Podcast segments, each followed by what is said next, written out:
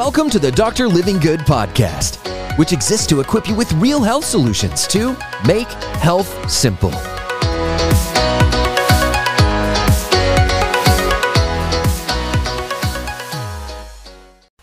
So there's a craze starting to happen in a lot of other parts of the world. It's starting to hit the United States. And I see this post the other day uh, where it's ending up actually in a food. Check this out the type of flour that's in your cheddar cheese puffs.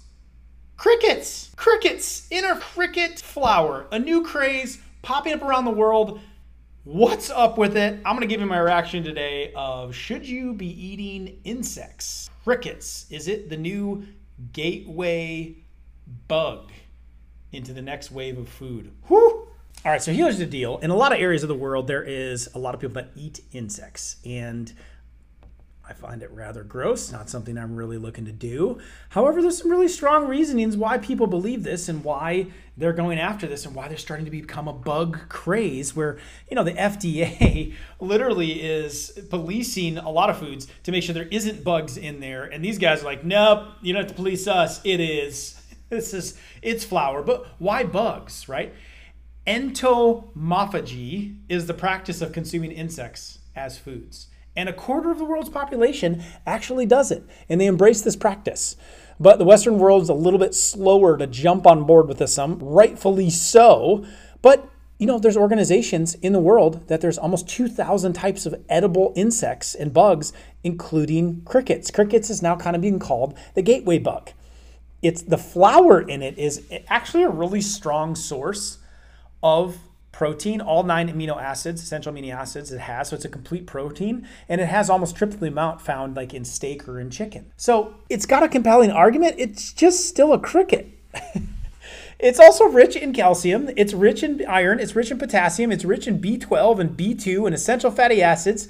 Even though beef is a good source of iron and other minerals, crickets are a much richer host of bioavailable nutrients, and it allows the body to more efficiently use them. So this is kind of the the you know the push forward of the nutrient content of it, but it's still a cricket.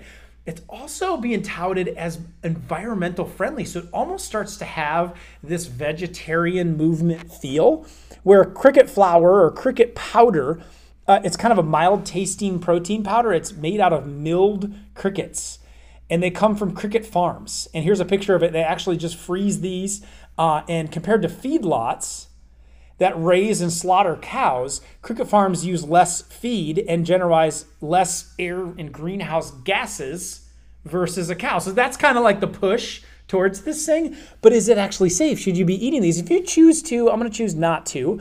But the FDA tries to keep them out of our food. But as long as they're consumed, produced, packaged, stored, shipped in a clean, wholesome manner, and they're raised, you know, probably not wild caught, you just want them raised properly, then then they're okay and they've passed the test. But so basically in this picture again, the crickets are frozen and then prior to harvesting them, which is a much more humane way to kill them, it's taughted basically, and it's easier to process them and then ship them wherever they want. They're not jumping around, so they kind of kill them first, and then they're made into flour and sometimes dry roasted. You're gonna watch out for that to make sure there's no like bad oils or anything in them. Okay, and yeah, they kind of just have a nutty taste apparently.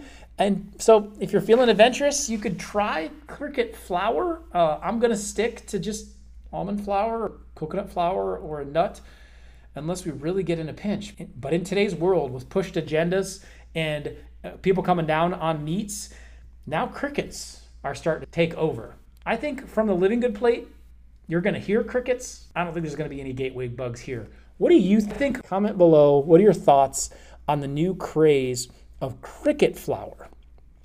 The one I choose to use, collagen protein, I put it in the link below. This, along with all other crazy things that pop up in the world of TikTok and social media nowadays, check out my reaction to the Proffee craze that's also going on on TikTok. Now, this one I'm a way bigger fan of. I put that video right here for you.